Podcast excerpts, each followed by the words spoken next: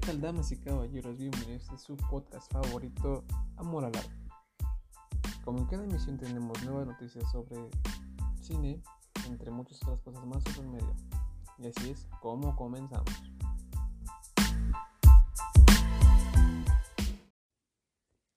¿Qué tal gente? ¿Cómo están?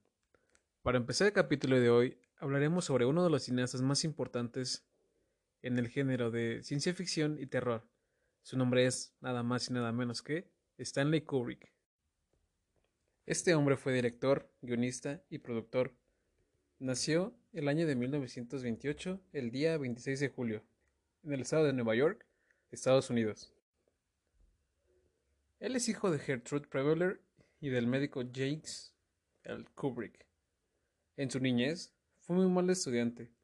Sus padres por mucho tiempo intentaron mandarlo junto con su tío por parte de su madre, Martin Preveller, a California, donde él influyó mucho para que su carrera filmográfica saliera a flote, ya que él era el principal que le financiaba sus proyectos.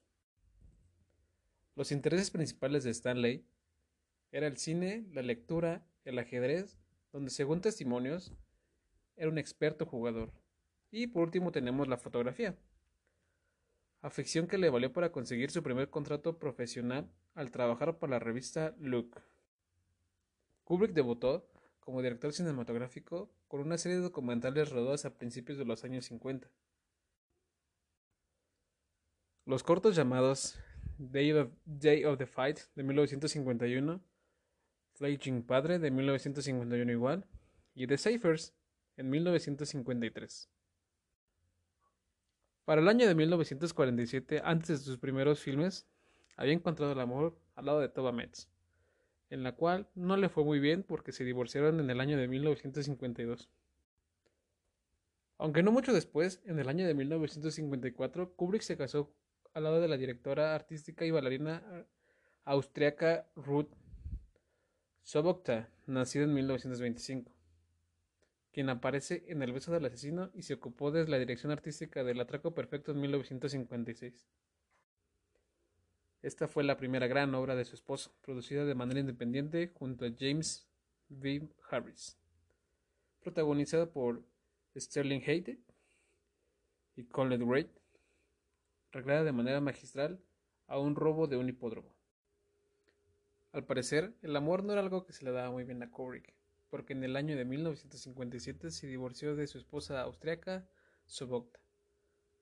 Después de eso, en 1958, Kubrick contrajo matrimonio con Susan Christine, nacida en 1932. Era una cantante alemana que aparece en la inolvidable escena de Los Senderos de Gloria. Con él, la actriz germana, llamada su matrimonio Kristen Kubrick, el autor estadounidense permaneció hasta su muerte. Tuvieron dos hijas a las que llamaron Aina nació en 1959 y Vivian en 1960. Christine tenía otra hija en su relación anterior. En un proyecto llamado Lolita, intervino con un papel secundario pero decisivo para el papel del actor británico Peter Sellers, quien junto a George C. Scott y eh, Sterling Hayden, el protagonista de Atraco Perfecto, protagonizó un memorable trabajo, Teléfono Rojo. Volvamos hacia Moscú de 1954. Una sátira sobre la Guerra Fría basada en la novela de Peter George. Kubrick fue nominado al Oscar del Mejor Director, ganando la estatua de George Kurak por el musical My Fair Lady, y como protagonista, consiguiendo el premio de Edward for Break It. Pero cuatro años después, nació una de sus películas más grandes en toda su historia. 2001, Odisea del Espacio, de 1968. Una película que ganó varios Óscares, en la cual ganó pues a Mejor Director, a Mejor Guion Original, junto a Clerk, consiguiendo el estatua del Brooks por los productores. Pero sin lugar a dudas, la que fue su obra maestra fue La Naranja Mecánica de 1971 adaptando la novela de Anthony Burgess, y estableció una perspectiva sobre la violencia social con ramalazos de comedia negra y sátira. El film fue nominado al Oscar como Mejor Película, al igual que la Mejor Dirección, Guión y Montaje. Para los años de 1980 ya era un director consolidado con un estilo propio. Fue así como nació El Resplandor, un título de terror protagonizado por Jack Nicholson, que fue una novela anónima de Stephen King y La chaqueta metálica de 1987. Un film que volvió a recalcar sus postulados antibélicos, ahora desarrollando su acción en la guerra de Vietnam, en base a una novela de Gustav Hasford. En este último, Kubrick fue nominado al mejor guion, un proyecto que recayó en Bernardo Belluccini y Mark People, el último emperador. Y para finalizar con todo esto, tenemos que Kubrick es uno de los mejores cineastas en su rama de ciencia ficción y terror, ya que nos hizo creer en alguna ocasión que él fue la persona que montó una escena de la llegada del hombre a la, luna.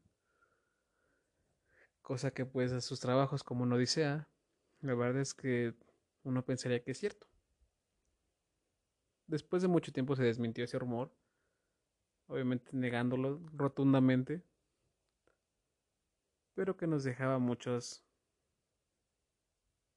misterios sobre la vida. Y bueno, para finalizar esto, les agradezco su atención, síganla pasando bien y recuerden vernos como cada semana en Amor al Arte. Sobres.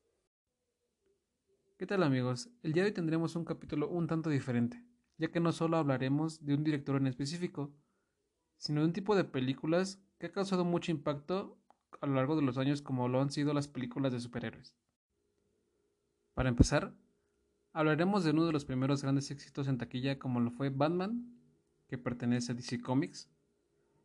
Su primera película fue dirigida por Tim Burton en el año de 1989 esta fue adaptada por una idea diferente a Tim Burton de lo que realmente representaba Batman en los cómics, donde era un poco más violento y un poco más eh, sanguinario, por así decirlo. Después de eso, Tim Burton tuvo una segunda, una segunda película, donde realmente no le fue tan bien como se esperaba.